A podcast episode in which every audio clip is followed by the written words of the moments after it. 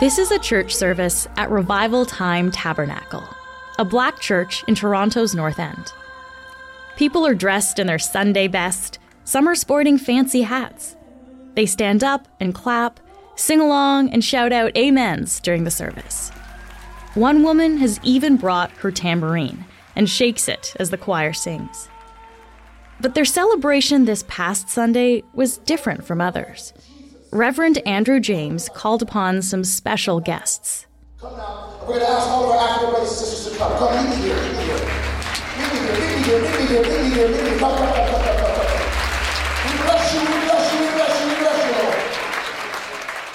These refugees were the ones you may have heard about on the news. After coming to Canada for safety, they were left homeless, sleeping on Toronto's Peter Street. One of them is a woman named Tabby. Uh, it wasn't a good experience at all because we had no shelter under us. Um, the rains were under the rains, and it was not. It was really not a good experience. Really horrible. Tabby came to Canada from Cameroon. We're only using her first name because she's concerned for her safety. I came for a better life now because I know Canada has opportunities that will benefit me in the future and my family back home and country as well. Tabby and other asylum seekers on Peter Street expected government support when they arrived. Instead, they found closed doors. And many people are still out on the street today, waiting for the government to help them. But the Revivaltime Tabernacle decided to bus around 200 of them to their church to temporarily live. Today, Dustin Cook is on the show. He's a reporter with The Globe who covers municipal affairs in Toronto. He'll explain how we got here and what's next for these refugees. I'm Menaka Raman Wilms, and this is The Decibel from The Globe and Mail.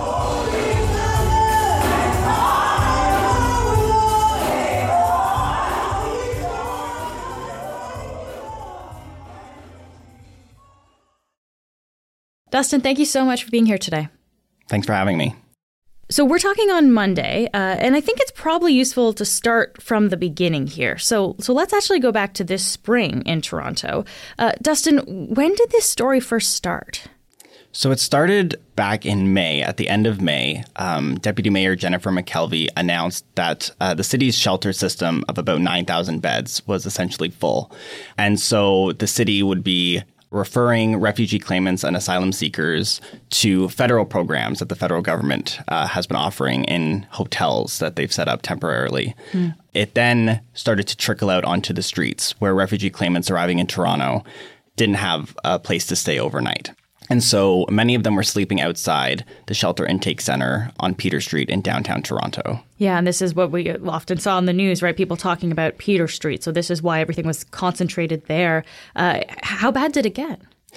So I was down there a couple weeks ago for uh, a press conference that community advocacy groups were hosting, and there was a lot of cardboard mats, people trying to find comfort any way they can, sleeping essentially right outside the door on the sidewalk. We spoke to people who said it was a lot of rainy nights, very cold in the rain, not a lot of refuge from those conditions. And that's why community groups wanted to help and, and get them off the streets and into a place where they have a roof over their head. Mm-hmm. So it ended up getting to the point that over 100 people were sleeping on uh, the street on the sidewalks outside that intake center overnight. Mm. Obviously, as you mentioned, it was started to get attention on the news. Community groups started organizing efforts to help these people. And then there was a press conference uh, on a Friday to try and urge political action. And, and why were they all concentrated there? Right? Like, why not go somewhere else? I think it was because that was the location that was going to help and provide shelter. So I think that's where the people who were arriving here were told to go to get help. Mm. It's first come, first serve, also with different need requirements. There are women's only shelters. Mm and there are shelters to accommodate specific uh, health needs, but for the most part, it's first come, first serve, and, and each and every night, uh, the system is at capacity. There are about 300 people, the city says, each night who are turned away. Mm. Right now, about half of those are refugee claimants. Wow. So Dustin, Toronto receives refugees all the time, right? So so what changed? I think what changed is it was a large influx of people coming in to the city when the city was already running out of space to provide shelter. And the city said that they would be referring people now to federal programs, urging the federal government to come forward with more money. So, in terms of the huge number of refugees that were camped out on Peter Street in Toronto, uh, w- what do we know about these refugees, Dustin? Like, who are they and, and where are they from? So, we haven't been able to speak to too many of them. When we visited the church, they didn't want to speak to us for fear of, you know, what they went through and and reliving their their story. But what we know is from the community groups and the church supporting them. So, Pastor Judith James said many of them have been fleeing persecution from their sexual orientation, political affiliation, or violence where they're from. Um, there's been a lot of running, fleeing from for their sexual orientation, so re- fleeing from you know uh, death threats, uh, fleeing because of um, domestic violence.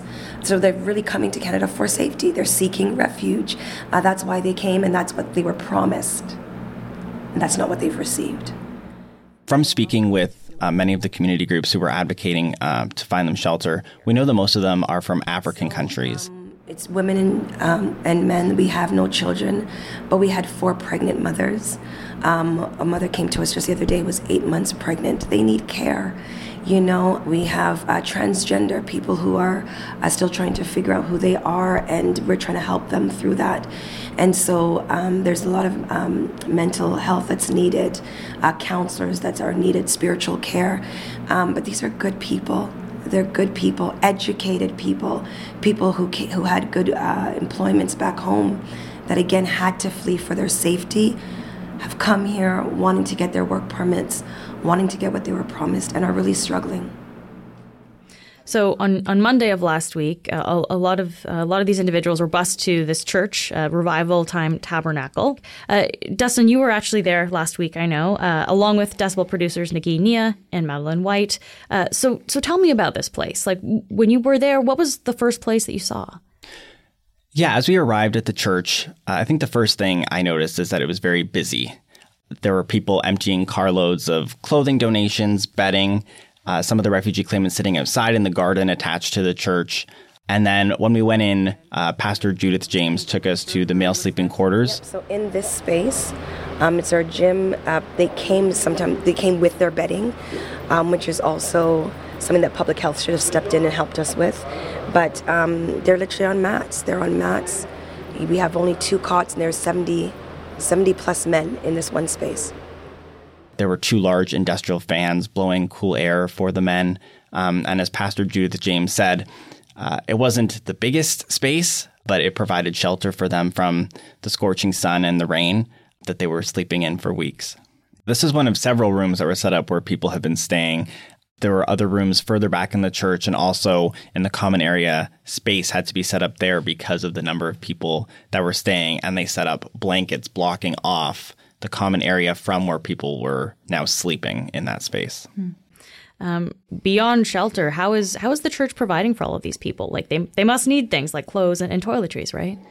Absolutely. And just last week, uh, many of the community groups involved issued a call out for more donations. Lots of clothing needs, as you can imagine, you know, different sizes, different shoe sizes. Uh, we walked into a small room um, that you could not see the floor. It was filled with donations wow. to the brim. And seven women were in there, volunteers, uh, searching for shoes that would fit people in need of shoes who didn't have uh, proper footwear. Uh, and in that room, looking through clothes, sorting through clothes, we spoke to Sherna Sandy. She had the day off work. Um, she wanted to spend her time helping. Why was it important to you to help and, and use your time in that way? Well, years ago, I used to live in a, in a shelter. So I know what it is to be in need. I know what it is not to have a home. Luckily, um, I had a shelter provided for me. But because I know the need, I'm like, let's get, you know, everybody put together and see what we can do. And, and where was all of this stuff coming from? A lot of it was organized through community groups. A GoFundMe was set up uh, to provide donations. And then I think word of mouth, people who saw what was happening. Uh, a woman arrived from Muskoka, about a two hour drive, she just wanted to help out. She brought clothing, she brought jewelry, and she just wanted to spend the time that she had to help with the efforts and was in the kitchen uh, making lunch uh, an hour after we first met her. Actually, this is. I'm glad you brought this up because I was wondering about food too, right? Because a lot of people it requires a lot of a lot of food to feed everyone. So, what was the situation there? It was a very organized effort. There was a lot of food uh, when we walked into the kitchen, a fair sized kitchen, and they were prepping lunch. I think it was chicken fingers being set up on this large table in a common area. So while we were in the kitchen, we spoke to Carmen. Uh, she's a church member and she was volunteering her time and making sure that people have what they needed. You know, it feels good. You know, we put in a little extra time and, you know, we, um, we volunteer and do what we have to do. But it's all done with love. Because when you make another person happy, it, it feels good to, you know, express to them that we do care. We'll be back in a moment.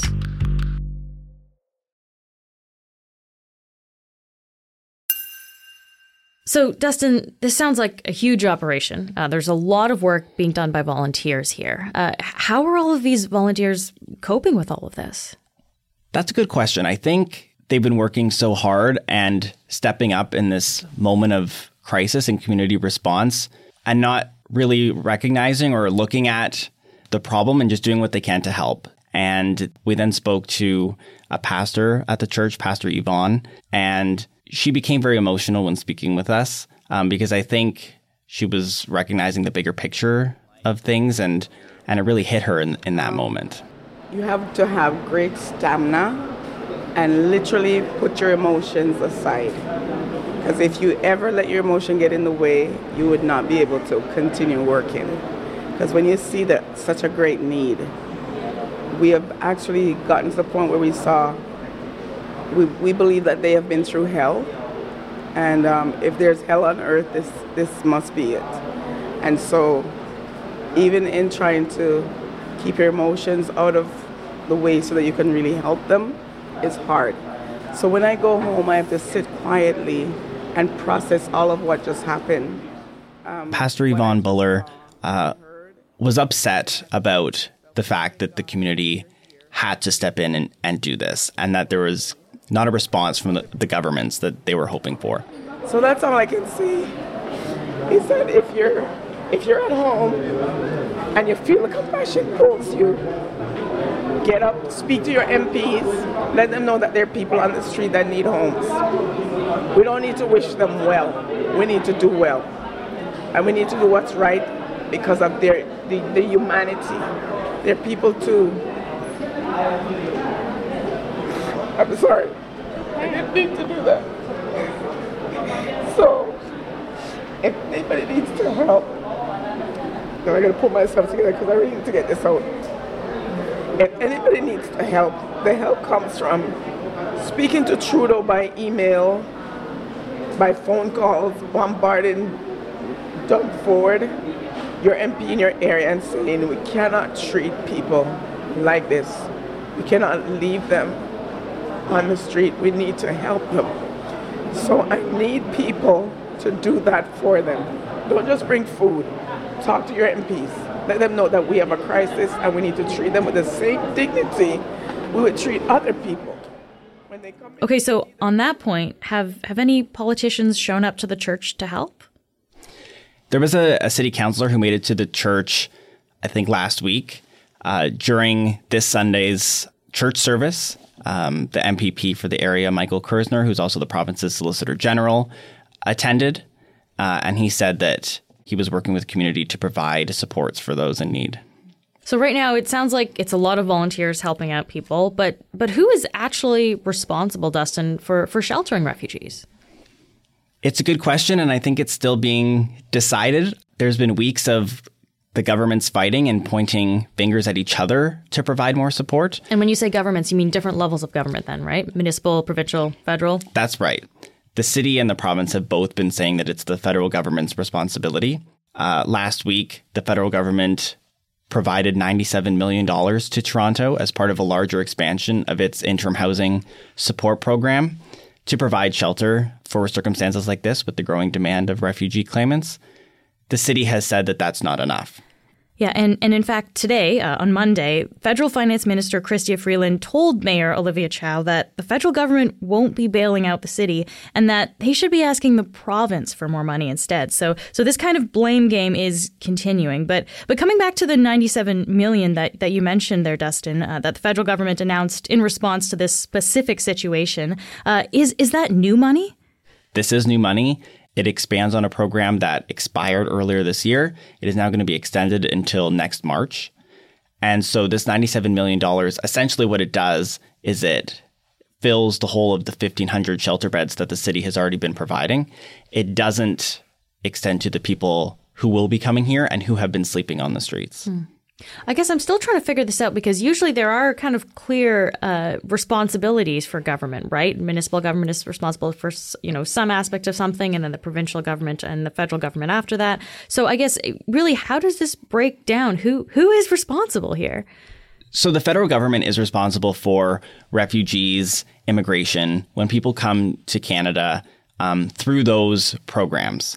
But they are saying that it's up to the city and the province to build in plans uh, into their housing plans for asylum seekers and refugee claimants, which is what we're talking about here. Hmm. The city and the province have responded saying they don't have the capacity to do that. They need support from the federal government, even if these people aren't coming through the formal refugee programs. Okay, so it's it seems like it's a little bit of hot potato in a way that all levels of government are are, are juggling kind of from one to the next. So, Dustin, uh, can you help me understand? I mean, as of the beginning of July, Canada has accepted the applications of over 800,000 Ukrainians fleeing the war. We, we get a lot of refugees, right? So 800,000 Ukrainians fleeing the war, and, and, you know, they haven't ended up en masse homeless on a street in Toronto, right? So why do we see something so different here? And that is concern that the church organizers have been raising. Uh, I think the difference boils down to from the Ukrainian refugees. It was an official program set up. There's no official program set up as of yet uh, for the refugee seekers. And, um, you know, Pastor Judith James said it shouldn't matter uh, about that, and the people who need support should get it from the governments when they're sleeping out on the street. I think they choose Canada because Canada, we are, we show that we're wonderful, right? We are a, a country that, uh, that gives support around the world, that has given support to other refugees that have come. And so when you watch what has happened with the Syrians, with the Afghans, what has happened with the Ukrainians, they are believing that they'll be treated the same. And unfortunately, they are not.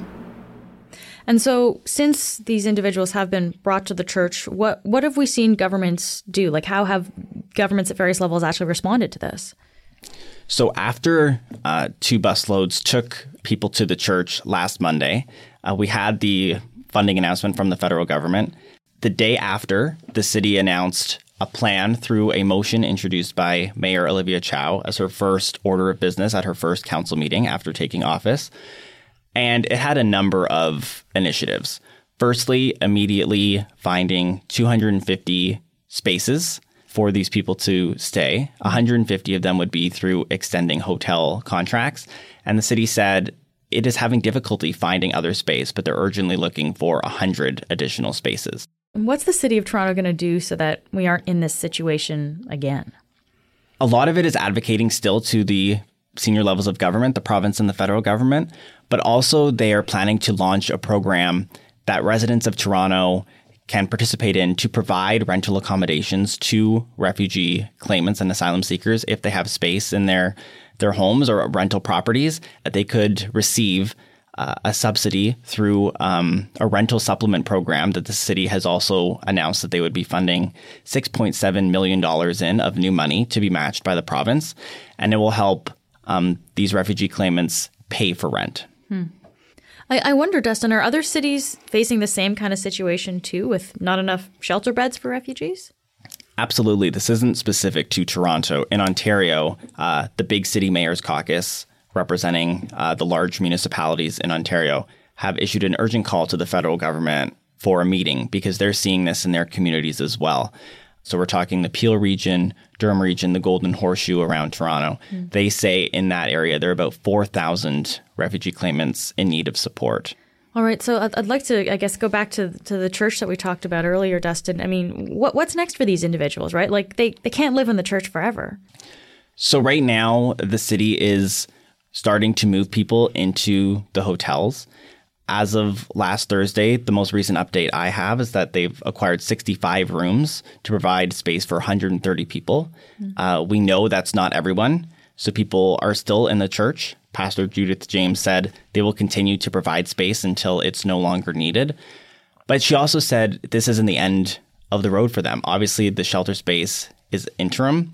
They need supports and services to get longer term housing, job training, access to language lessons, and they'll continue to be moved until there's a more permanent solution. You create community within that, and then we take you to be sheltered.